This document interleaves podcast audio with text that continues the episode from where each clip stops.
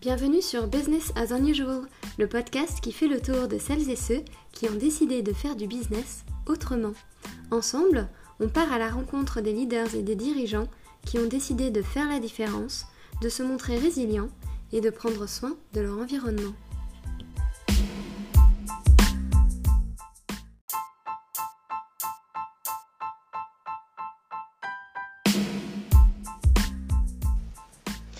Bonjour, tu écoutes le 17e épisode de Business as Unusual, un podcast produit et présenté par Sophie Potier.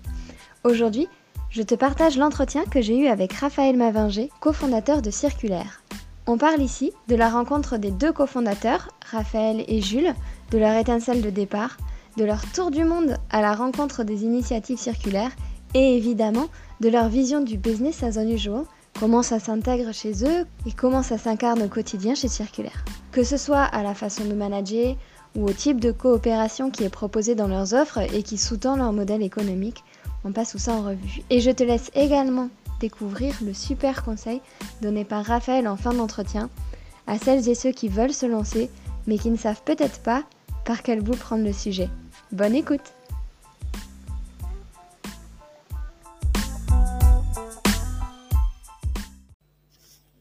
Bonjour Raphaël. Bonjour Sophie. Raphaël, tu vis à Biarritz et tu es le cofondateur de Circulaire. Ton cheval de bataille, c'est de permettre aux organisations de vivre en harmonie avec la nature. Est-ce que tu peux nous en dire un peu plus sur toi et sur ton activité? Bien sûr. Alors, Circulaire, on a cofondé ce projet avec Jules, qui est l'autre cofondateur.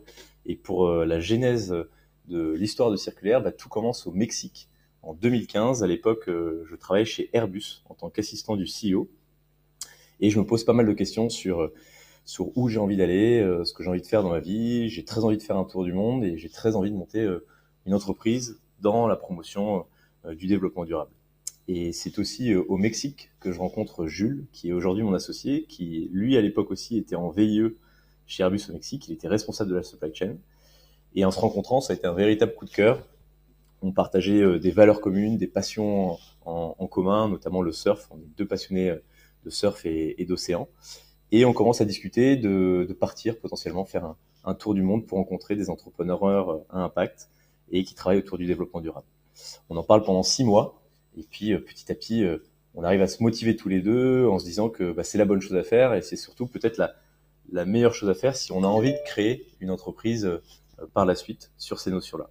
Et donc on quitte euh, Airbus à la fin de notre VIE avec l'objectif de faire le premier tour du monde de l'économie circulaire.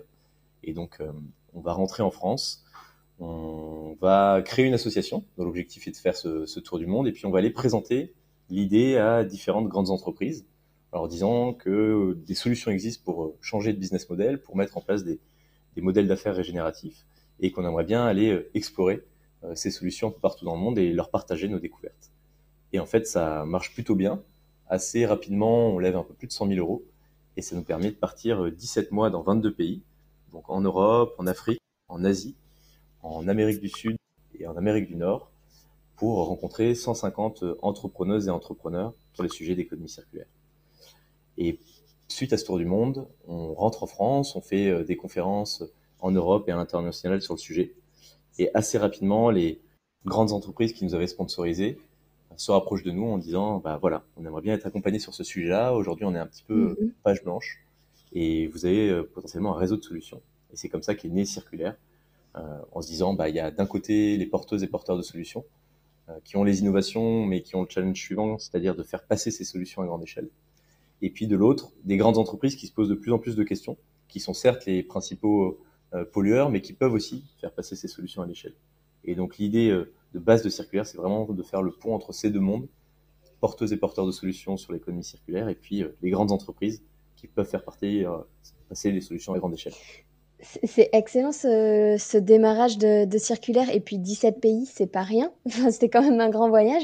Qu'est-ce que ça vous a euh, apporté? Est-ce que c'est effectivement la, la, base de Est-ce que ce sont des gens que vous mettez en relation? Est-ce que c'était votre benchmark à vous? Qu'est-ce que ça vous a voilà, très largement, qu'est-ce que ça vous a apporté ce voyage? Ce que nous a apporté ce voyage, je pense que c'est c'est une nouvelle vision des choses, c'est d'être résolument positif parce que quand on est parti, euh, en tour du monde, on se posait une vraie question avec Jules de savoir si on avait aujourd'hui les solutions pour mettre en place une économie respectueuse de, l'homme et de l'environnement, et on, se poserait vraiment la question. Et au bout de ces 150 rencontres, ben, on se dit que c'est, on se dit que c'est vraiment possible. À chaque, à chaque fin de, de rencontre avec une entrepreneuse ou un entrepreneur, on se disait mais, c'est incroyable, les solutions existent déjà. Pourquoi on les développe pas à plus grande échelle? Pourquoi on est encore dans un modèle économique qui euh, prend, consomme, jette et, qui ne respecte pas forcément le cycle de la nature? Donc on est revenu résolument positif et c'est ce la première chose que nous a apporté euh, ces rencontres et, et ce tour du monde. Et après, comment on se débrouillait pour les rencontrer? Ben, On essayait de, en amont, identifier euh, par pays deux à trois entrepreneuses, entrepreneurs à impact, en faisant des partenariats avec des réseaux comme Ashoka, Make Sense, qui nous permettaient de les, les, identifier. Et puis sur place, on se laissait la possibilité de découvrir de nouvelles personnes pour mettre justement en avant euh, des entrepreneurs qui n'étaient pas encore euh, connus. Et en fait, l'entrepreneuriat impact, l'entrepreneuriat environnemental, c'est quand même un, petit monde. Donc quand tu rencontres une entrepreneuse ou un entrepreneur qui travaille sur ce sujet-là, bah, à chaque fois, on lui demandait de nous conseiller une autre personne. Et ça nous permettait de rencontrer une dizaine de, mmh. de, de personnes inspirantes par pays et c'était euh, c'était assez enrichissant et inspirant. Excellent. Et comment est-ce que tu lis ton sujet ou ton travail à celui du thème de ce podcast alors qui est business as unusual? Comment tu comprends ça toi?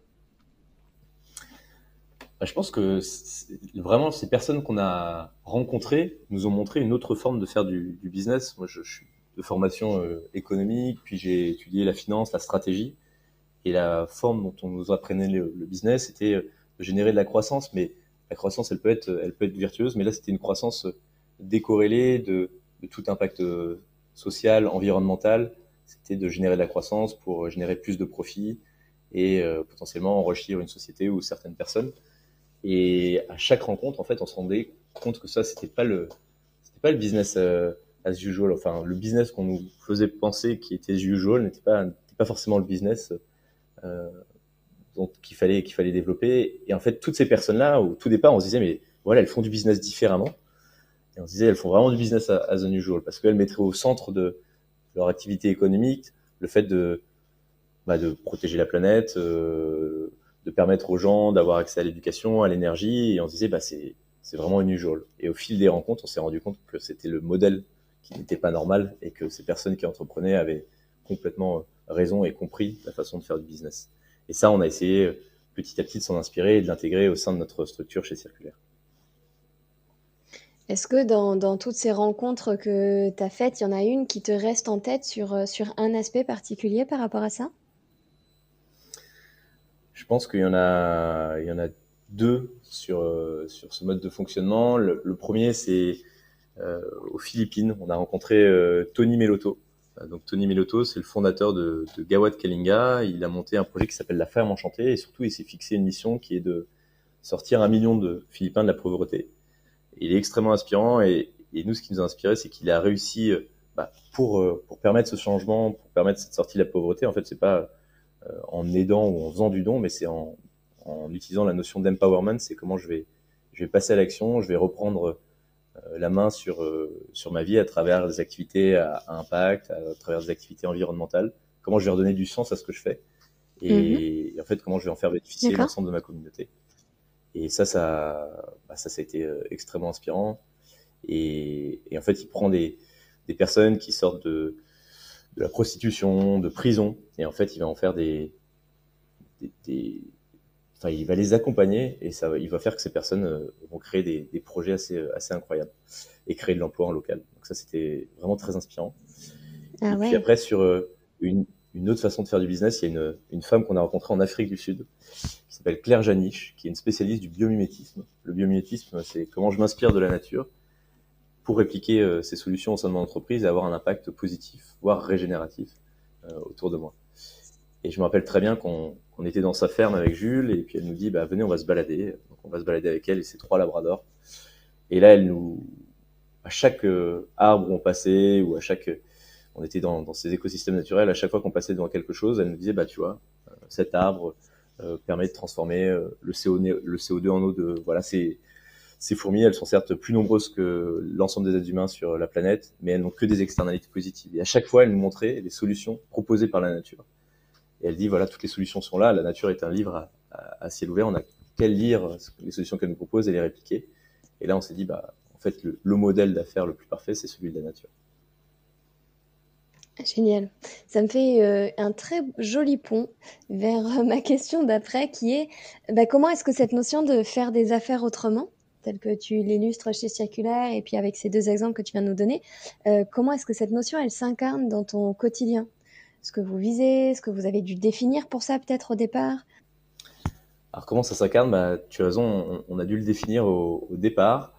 Et, ce qui était important pour nous, c'est de ne pas le définir euh, en tant que cofondateur, mais le définir avec l'ensemble de l'équipe. Donc euh, au début, avec Jules, on s'est dit, bah voilà, on aimerait bien avoir une, vision qui, transporte et des valeurs qui nous servent de boussole euh, pour avancer et, pour avoir nous faire notre part. Et on s'est dit, bah, le mieux, c'est de le définir avec l'ensemble de nos équipes. Et donc on a été euh, on a été accompagné par une entreprise qui s'appelait Fly the Net, Fly the Nest à l'époque, maintenant qui s'appelle Sillage et qui permettent de, de, construire la vision et les valeurs d'une entreprise. Donc on est parti euh, avec euh, l'ensemble de l'équipe, euh, justement à Biarritz, au bord de la mer, un endroit qui C'est trop drôle. C'est trop drôle. J'ai interviewé Anne il y a quelques semaines. C'est rigolo ah, quand le monde est petit. Ouais. Ah bah voilà. Le eh ben, c'est notamment Anne fait. qui. C'est notamment Anne qui nous a accompagnés là-dessus. Elle a été euh, géniale. D'accord.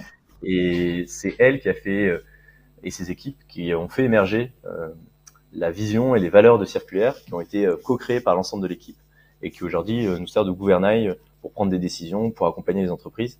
Et ça a été vraiment une décision collective euh, de l'ensemble de, de circulaire.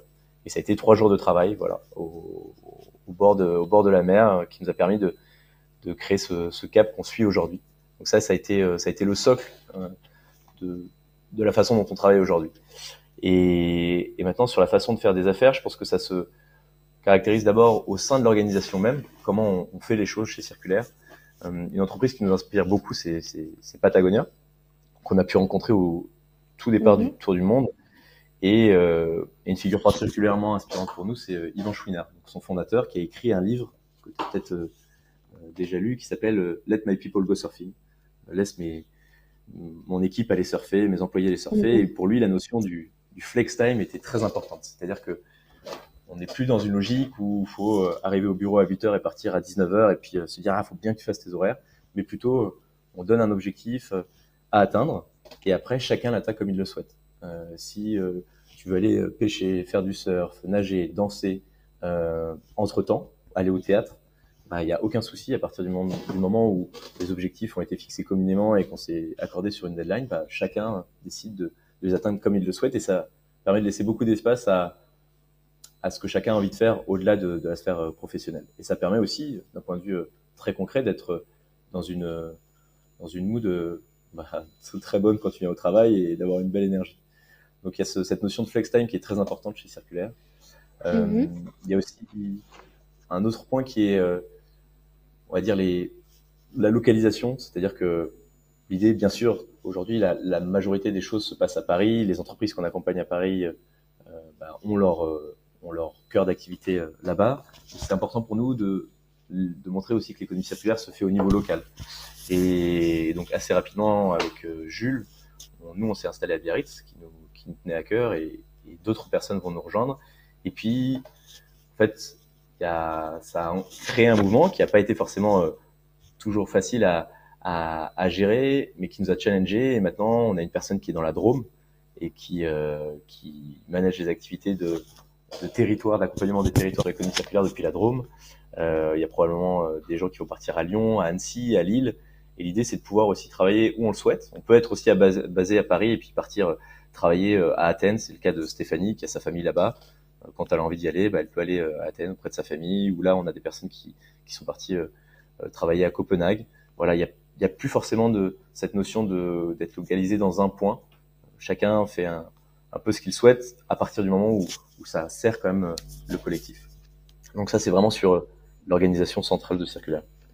Comment est-ce que vous gérez malgré tout euh, la cohésion d'équipe par rapport à ça euh, en dehors des distances? Bah, C'est une très bonne question. Ça nous a fait un petit peu peur au début parce qu'on s'est dit si euh, tout le monde commence à partir à droite, à gauche, comment tu, tu gardes cette dynamique d'équipe? Et Oui, c'est ça. Et en fait, ça a été aussi un des sujets pendant le Covid parce qu'on a vu que le Covid avait éloigné pas mal, bah, pas mal de, de, gens et nous, forcément, on n'avait pas pu se, se revoir. Donc, se disent que la, la dynamique d'équipe ne va pas se perdre? Et en fait, on se rend compte que on peut la créer même euh, même en étant pas forcément tous ensemble. Mais par contre, le fait de créer et de sacraliser des moments où on se retrouve tous, c'est extrêmement important. Donc même si euh, maintenant et demain, l'équipe de circulaire sera un peu partout en France, on essaye d'avoir des moments où on se retrouve tous à Paris ou, ou lors de, de séminaires. On fait deux séminaires par an un généralement auprès de la montagne, parce qu'on a des passionnés de montagne chez nous, ou l'autre près de la mer. Et donc ça, c'est des moments où toute l'équipe est là. Et puis à Paris, la première semaine du mois, on mmh. essaye aussi de, de tous être présents. Et, et ça, ça permet de créer une dynamique d'équipe. Et je pense qu'il faut aussi faire confiance aux gens. C'est-à-dire que euh, à partir du moment où, où, où, il y a une bonne ambiance euh, au sein de la de ta structure, à partir du moment où ce que les gens font euh, ont du sens, bah, ils ont aussi envie de, mmh. de, de, se retrouver. Et donc ça, je pense qu'il faut laisser à chacun son libre arbitre et, et au final, ça, ça, se passe bien. Est-ce qu'il y avait un autre élément que tu voulais aborder par rapport à la façon dont vous avez, euh, dont vous vous êtes approprié cette notion de faire des affaires autrement au quotidien? Je pense qu'il y a une notion qui est très importante dans l'économie circulaire, c'est celle de la collaboration. Euh, toutes les entreprises qui, ont, qui sont pionnières sur ce modèle-là, que ce soit Patagonia qu'on connaît bien ou Interface qui euh, fait des dalles de moquettes euh, éco-conçues. Alors c'est pas très sexy comme ça, mais il faut quand même un milliard de chiffre d'affaires. Et aujourd'hui c'est un des leaders sur, sur, son, sur son secteur. On s'est rendu compte qu'ils ont su s'entourer, en fait, à la fois de, de personnes qui peuvent être des experts, des fournisseurs, des clients, mais qu'ils ont aussi travaillé euh, main dans la main avec euh, certains euh, de leurs concurrents. Et que la notion de transparence était assez, importante et que ça leur a permis d'avancer. Parce que de toute façon, en fait, dans l'économie circulaire, ou même au jour le jour, on a tendance à rencontrer les, mêmes challenges, que ce soit sur comment mieux concevoir, comment mieux gérer les déchets. Et si on, on travaille tout seul sur ces sujets-là, bah, ça prend du temps, alors que les bonnes solutions existent déjà et qu'on a tout intérêt à coopérer. Et donc, un, une des choses qu'on a mis en place chez Circulaire, c'est un club qui s'appelle le Club Circulaire, qui rassemble plein de grands groupes qui veulent s'engager sur cette thématique et qui peuvent être concurrents mais qui néanmoins, dans cet espace, vont partager euh, leur savoir-faire, vont partager leur expérience, et ça leur permet d'avancer plus vite sur le sujet. Et puis, dans notre façon d'accompagner les entreprises aussi, on se rend compte de plus en plus qu'au départ, on faisait de l'accompagnement en one-to-one, et qu'on a tout à gagner à faire des accompagnements communs, même si les entreprises sont concurrentes, parce qu'encore une fois, elles ont les mêmes problématiques. Donc là, dernièrement, on a travaillé sur un sujet qui est de mettre en place des sièges d'entreprise zéro déchet. Et là-dessus, euh, que tu sois Danone, Unilever, Procter Gamble, même si tu te fais euh, compétition, tu as tout intérêt à, partager tes bonnes pratiques là-dessus. Et donc, on a réussi à, rassembler une vingtaine d'entreprises qui pouvaient être concurrentes et qui pourtant, dans ce cadre-là, ont décidé de coopérer, de se donner euh, des conseils pour aller de l'avant sur ces thématiques environnementales. Ah ouais, et on le fait maintenant, on fait plusieurs, plusieurs programmes de, de ce type-là, collaboratifs, où on va retrouver des concurrents qui travaillent sur euh, des enjeux communs et ça permet d'avancer euh, beaucoup plus vite. Ah ouais, ça devait être un peu challenge, non? Au début, oui. Au début, euh, c'est challenging parce que la première chose qu'on te dit, c'est bah d'accord, moi je veux bien rentrer euh, dans ce dans ce programme-là, mais par contre je veux pas qu'il y ait euh, telle ou telle entreprise. Mmh. Et, et donc on a on a besoin de montrer qu'est-ce qui va qu'est-ce que ça va leur apporter. Au tout départ, il y a vraiment be un besoin de de convaincre. Et en fait, une fois que les les personnes sont embarquées dans ces dans cette aventure, elles se rendent compte très rapidement qu'elles ont tout à gagner à échanger avec mmh avec euh, avec d'autres concurrents. Et je pense que petit à petit aussi, ça change leur façon de, de voir les choses et, et de faire du business. C'est-à-dire qu'il y a des programmes communs qui peuvent se mettre en place par la suite. Et donc c'est c'est juste une barrière mentale à à, à franchir. Et une fois qu'elle a été franchie, euh, bah, ça va ça va beaucoup mieux. Mais c'est vrai qu'au au, au, tout départ, c'est pas toujours évident de, de convaincre et de faire euh, collaborer des concurrents. Bah ouais, ça c'est aussi un aspect de business as usual, de, de se dire bah non, on va pas se parler avec euh, les concurrents. Oui, complètement. Donc j'imagine que c'est un, un, un, joli pas de côté. Ouais, ouais, ouais. Et puis de, de plus en plus, tu as des, as des exemples de coopération qui, euh, qui marchent et qui montrent que d'un point de vue environnemental, d'un point de vue euh, social, mais aussi d'un point de vue financier, parce que c'est sûr que les entreprises, quand même, aujourd'hui, dans le modèle économique actuel, ont ce driving euh, business, ont ce driving euh, profit. Mm -hmm. et, et, en fait, on se rend compte que même ces activités de collaboration peuvent être bénéfiques au niveau du, du business. Et c'est d'ailleurs par cette porte d'entrée qu'on on les convainc au début, on ne parle pas forcément de l'aspect environnemental ou de l'aspect euh, social. On va plus être aspect sur l'aspect euh, coût, réduction de coûts, euh, nouveau potentiel business. Et c'est ensuite qu'on introduit les dimensions environnementales, les dimensions potentiellement sociales Parce que si on introduisait juste ces notions-là au début, on aurait du mal à les, à les convaincre. Et après, au final, c'est, ça s'inverse complètement. Et, et il y a une conviction profonde que, en fait, c'est, c'est la façon de faire les choses qui s'installe. D'accord. Bah, du coup, justement, par rapport à ça, euh, quel est le business model de circulaire? Tu parles beaucoup, euh, puisque vous-même vous accompagnez à, de l'économie plus circulaire, plus régénérative, c'est des mots que tu as utilisés depuis le début. Plus que ce que vous vendez, euh, sur quoi vous vous êtes basé pour le modèle économique de circulaire? En fait, on l'a, co-créé avec, euh, nos partenaires, avec les entreprises qu'on accompagne. C'est-à-dire que quand on est rentré euh, euh, du tour du monde, on s'est rendu compte que bah, la notion d'économie circulaire n'était pas encore euh, très connue. C'était il y a un peu plus de cinq ans maintenant. Donc on s'est dit, bah, il y a vraiment un, un objectif de, de faire monter en compétences, de, de montrer que le modèle marche. Et donc on a été, euh, dans un premier temps, principalement sur des activités de sensibilisation. On faisait des conférences euh, au sein de COMEX, au sein de, de, de direction marketing, achat, RSE, innovation, pour présenter ces principes d'économie circulaire. Puis on faisait des workshops pour travailler sur les visions. Voilà, mon entreprise 100% circulaire en 2030. Quelle est euh, quelle est ma vision? Comment je vais atteindre ces, objectifs-là? Et puis petit à petit, euh, les entreprises ont été plus sensibles à ce sujet-là. Et il y avait un besoin de rencontrer d'autres acteurs et de se convaincre que ça marchait. Et donc c'est à ce moment-là qu'on a créé euh, le club circulaire qui permettait à chaque entreprise de, se rencontrer, de rencontrer d'autres personnes qui commençaient à s'engager et de se, motiver sur le sujet. Et en plus, ce qui était génial, c'est qu'on on l'a fait en partenariat avec le ministère de la Transition, donc ça donnait une légitimité en plus à cette volonté de coopérer. Et puis, une fois que les, les entreprises étaient convaincues de la pertinence du business model, qu'elles avaient un écosystème de partenaires avec lesquels elles pouvaient échanger sur le sujet et se convaincre, bah, elles venaient nous voir en disant, bah, maintenant, euh, c'est bien, on est convaincus, mais on a envie de passer à l'action, donc euh, qu'est-ce qu'on fait? Et donc là, on a développé une activité de, d'accompagnement de mise en place de projets opérationnels pour montrer que ça marche, Mhm. donc créer ce qu'on appelle des, des projets pilotes ou des POC. Et pour te donner un exemple, bah, qui, qui a plutôt bien marché, euh, on a été contacté il y a, il y a quelques années par Eurostar qui a voulu mettre en place le premier train sans plastique à usage unique en Europe.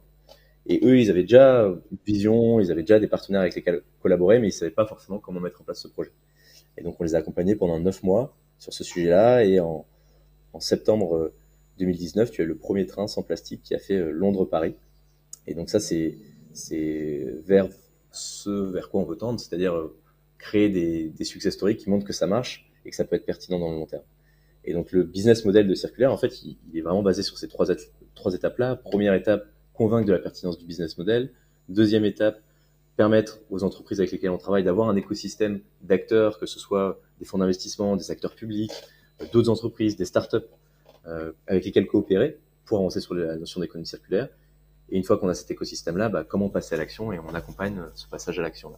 Et ces trois étapes-là, tu vas les retrouver chez Interface, tu vas les retrouver chez Patagonia, tu vas les retrouver chez des entreprises euh, pionnières sur, sur ce sujet-là. À chaque fois, besoin de convaincre de la pertinence du business model, appartenir à un écosystème qui, qui te galvanise sur le sujet. Et ensuite, bah, c'est très compliqué de faire sa transition du jour au lendemain vers, vers 100% de circularité, mais choisir des projets précis sur lesquels tu peux créer des projets, euh, enfin des, des, des projets pilotes à impact euh, et qui, euh, dans, le, dans le long terme, sont viables aussi euh, économiquement Mhm. pour, que ça puisse, pour que ça puisse être pérenne. Bah oui, absolument.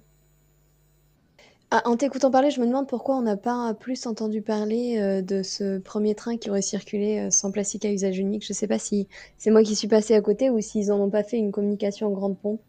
Mais euh, bon, peut-être que ça aurait été mal pris ou de se dire ils se galvanisent pour entre guillemets pas grand-chose. Mais Bah, c'est un très bon sujet que tu évoques. Alors, il y a eu pas mal de, il y a eu pas mal d'articles dans la presse sur ce sujet-là. Après, c'est pas parce qu'ils ont fait un, un premier train sans plastique à usage unique qu'ils sont parfaitement circulaires. Et ça, c'est bien ce qu'on leur dit Ouais, dans, voilà. dans la mission. Il, y a, il faut faire attention à cette notion de greenwashing aussi, qui est euh, le fait de, de mettre la lumière sur euh, tes activités euh, responsables, même si euh, 90% de ton business model reste non responsable. Alors, c'est très bien de, de se lancer sur des pilotes et de partager sur ce pilote-là, de partager les bonnes pratiques avec les autres, de montrer que ça a marché. Par contre, c'est pas parce qu'on a fait un train sans plastique ou qu'on a créé un nouveau packaging ou qu'on a monté, monté un, un business model qui, euh, au lieu de faire de la vente, fait de la location, qu'on est 100% circulaire. Et ça, c'est important Mm. de, de, de bien communiquer sur cette chose-là. Et, et là, il, il faut s'inspirer, je pense, de d'entreprises telles que Veja ou Fairphone qui, elles, ne sont pas forcément 100% circulaires, mais qui sont très en avance. Et en fait, même s'ils sont pas parfaits, ils arrivent à créer de la confiance par rapport aux, aux, aux citoyens, aux consommateurs, dans le sens où bah, typiquement Fairphone va dire, euh, voilà, on a essayé de faire le premier téléphone éthique, d'avoir 100% de composants éthiques sur notre téléphone. Par contre, voilà, après, euh, après plus de deux ans de travail, bah, on arrive à avoir peut-être que 40%, 50 ou 60% de composants éthiques. Et puis les 40% restants, bah, malheureusement, il y a encore des minerais qui viennent de d'Afrique, enfin, dans des conditions qui sont pas forcément respectueuses de l'environnement et de l'homme, mais au moins je l'affiche sur mon site et je dis que j'ai essayé et j'explique pourquoi. Bah voilà, moi Fairphone, ce que je fais, ce que j'essaie de vendre, ce que je vends en, en, un an, bah, un Samsung ou un Apple va le vendre en un jour. Donc j'essaye de, de, faire bouger les choses, mais je, suis un petit acteur. Mais par contre, je suis transparent et je communique sur ce sur ce que je n'arrive pas à faire et, et, non seulement ça crée de la confiance par rapport aux citoyens et aux citoyennes qui, qui passent par Fairphone, mais ça ça donne aussi envie d'aider Fairphone. C'est-à-dire que Fairphone laisse la porte ouverte à bah, si euh, euh vous avez des solutions, n'hésitez pas à nous challenger et à nous guider sur ce peut faire. Ça, c'est très important. Oui. C'était un des premiers trucs sur lesquels je suis tombée, euh, ça, pour la marque Veja. C'était la première fois que je voyais une marque qui euh, parlait avec autant de transparence des limites qu'elle rencontrait et j'avais été, euh, j'avais été bluffée, justement. Et j'étais encore loin de me poser ces questions de, de business as unusual. Et ce qui est intéressant dans le business as unusual de Veja, c'est sur la façon de faire leur, leur communication. Si tu parles avec euh, François Lévien, qui est un des fondateurs, qu'on a interviewé récemment justement sur cette notion de greenwashing, euh, lui, sa façon de communiquer, elle est, elle est unusual, c'est-à-dire que Veja ne paye pas euh, de publicité ou n'a pas de dépenses liées à la publicité. C'est de par son positionnement, de par ses engagements, en fait, c'est les ceux qui portent les Veja qui vont faire la promotion de cette marque-là. Ouais, ouais, c'est que du bouche à oreille. Veja, c'est un truc de fou. Hmm, c'est assez, c'est assez dingue. À côté de ça, et justement euh, en parlant d'autres marques, Circulaire en tant que marque. Alors si Circulaire était une personne, est-ce que tu peux euh, essayer de décrire quel genre de personne ce serait?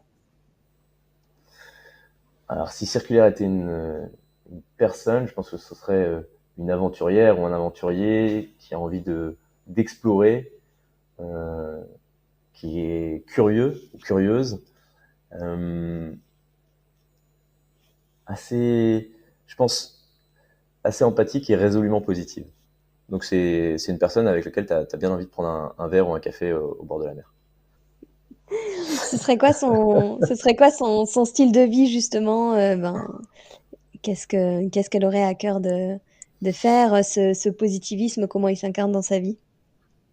Ah, je pense que tu, tu le vois, euh, bah, tu, tu, le vois même au niveau des équipes, c'est-à-dire que euh, je pense que c'est c'est une personne qui, a des projets au-delà euh, de son aspect professionnel, qui a des projets qui, lui tiennent à cœur et qu'elle va réaliser. là, je pense aussi euh, à, des personnes au sein de notre équipe, par exemple Mathieu, qui est le, le leader du club circulaire, qui euh, bah, vient de descendre la Seine. Il est parti de Paris, il est arrivé au Havre avec sa famille, une équipe qu'il avait montée, et ils ont fait le record de collecte des mégots. Et donc ils ont descendu la, scène à la nage, justement pour communiquer, pour sensibiliser sur cette thématique-là. Je pense aussi à, Pierre et Stéphanie qui ont fait un tour euh, de la Méditerranée en vélo pour aller rencontrer euh, euh les entrepreneuses et entrepreneurs du changement. Donc, à mon avis, c'est ce serait une personne qui voyage, qui a des projets personnels qui lui tiennent à cœur et qui, qui sont pleins de sens aussi. Ben oui, ça donne effectivement envie d'aller prendre un café avec. Je suis d'accord. Euh, je vais te donner une liste de mots.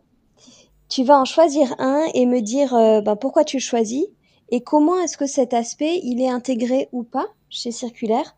Soit parce que vous avez tenu à l'intégrer, soit parce que vous avez tenu à ne pas l'intégrer. C'est possible aussi.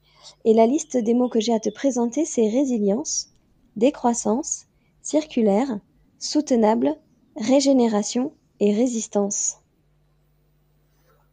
Ah bah, tu, as cité le nom de notre entreprise dans, dans, tous ces mots circulaires, donc ça, ça, me, ça, ça, être difficile de dire autre chose. Mais j'ai, oui, bah, circulaire parce que, bah parce que ça a été, ça a été à l'origine du projet. D'ailleurs, on s'est, on s'est, pour la petite histoire, comment on, comment on a trouvé euh, ce nom-là, on, on, était en train de se dire, bah, comment on pourrait appeler ce projet-là, euh, qu'est-ce qu'on a envie de, qu'est-ce qu'on a envie de véhiculer comme comme idée et il y avait cette idée de, rien ne se perd, tout se transforme. On est euh, dans une boucle parfaite et donc c'était important pour nous d'avoir cette notion-là. Je me rappelle qu'au début on était on pensait à la notion de waste, on voulait appeler peut-être le projet Kenny Waste ou des trucs comme ça, mais on s'est dit non, voilà, il y a, vraiment cette envie de, boucler la boucle en permanence, d'avoir un cycle infini et, le mot circulaire le l'incarnait euh, très bien. Et puis c'était aussi, euh, on avait envie de que ce mot puisse être utilisé dans toutes les langues et, si tu l'utilises en anglais, en,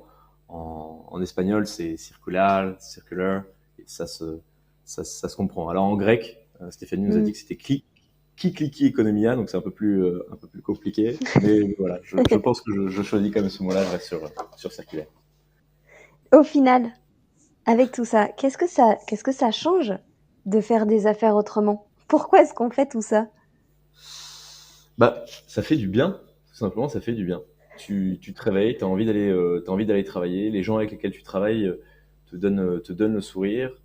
Tu essaies de donner le sourire aux gens aussi et ça te, ça te donne une énergie folle et, tu as as envie de faire ta part, tu as envie de changer les choses et ça, ça te permet d'être positif euh, chaque jour et, je pense que c'est ça, c'est vraiment l'enseignement de, de, de, faire du business différemment, ça donne de l'énergie, ça permet de croire que, que de faire les choses différemment c'est possible et c'est euh, peut-être le plus beau cadeau qu'on peut, qu'on peut recevoir de, de penser euh, peut-être un petit peu différemment. C'est trop bien.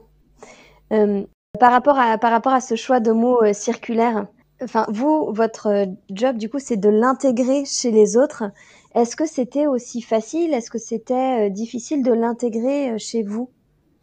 Tu vois, en interne même Alors, intégrer la notion de circularité chez nous, ça, ça a été une, une, grosse question parce qu'on est dans une activité de service. Donc, tu peux te dire, voilà, quand on vend potentiellement de la, connaissance, est-ce que est-ce qu'on peut être circulaire? Donc oui, on est circulaire dans la façon dont, on accompagne les, les, entreprises. Oui, on essaie d'être circulaire au bureau en ayant euh, nos mugs, nos lunchbox et autres.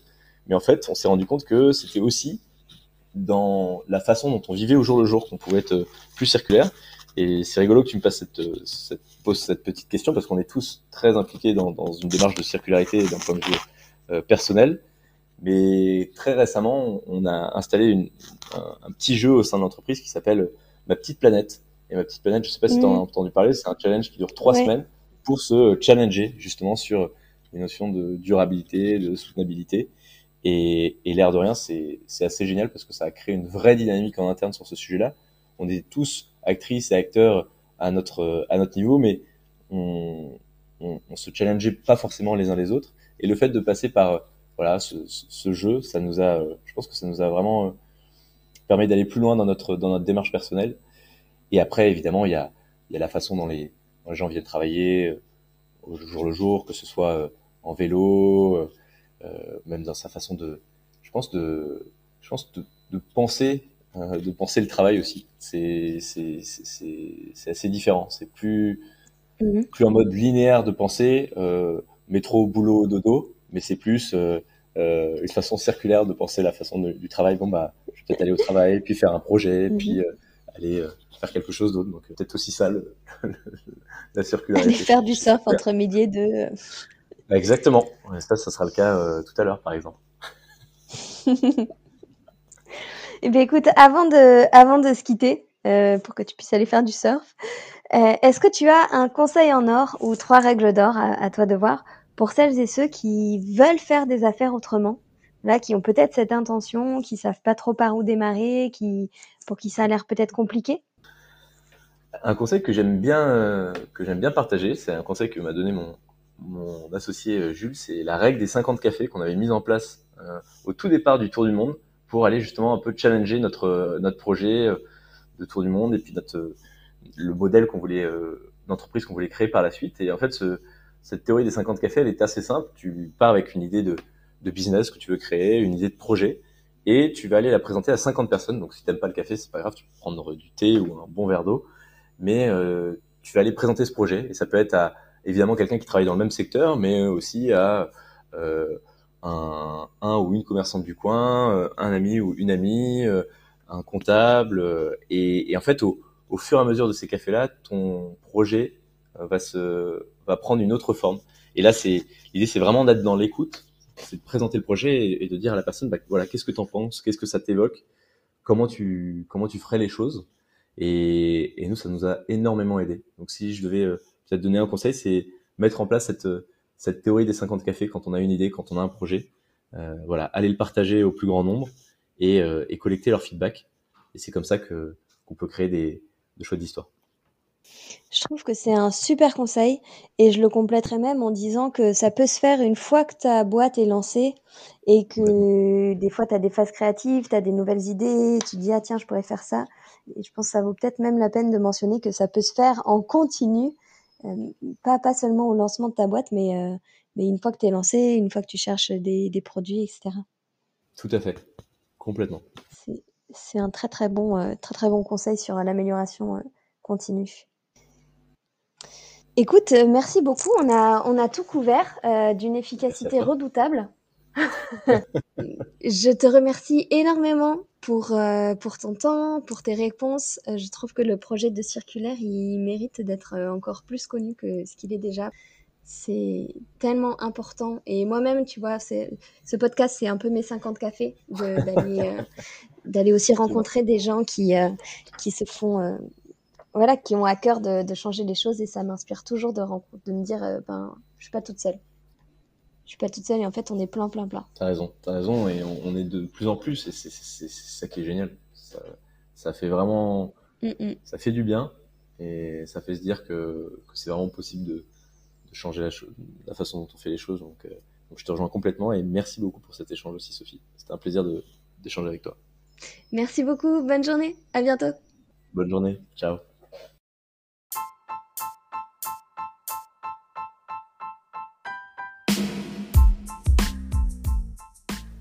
J'espère que cet épisode t'a plu et inspiré, qu'il te donne des pistes et l'envie de mettre des choses en place dans ta propre organisation.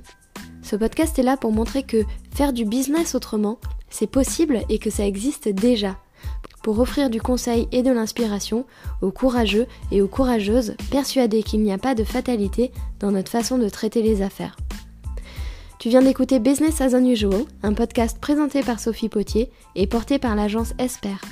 Et si l'épisode t'a plu, N'hésite pas à le recommander autour de toi. Le bouche à oreille est très précieux pour moi. À le noter également car ça aide le contenu à être plus visible et ça donne envie à d'autres de l'écouter.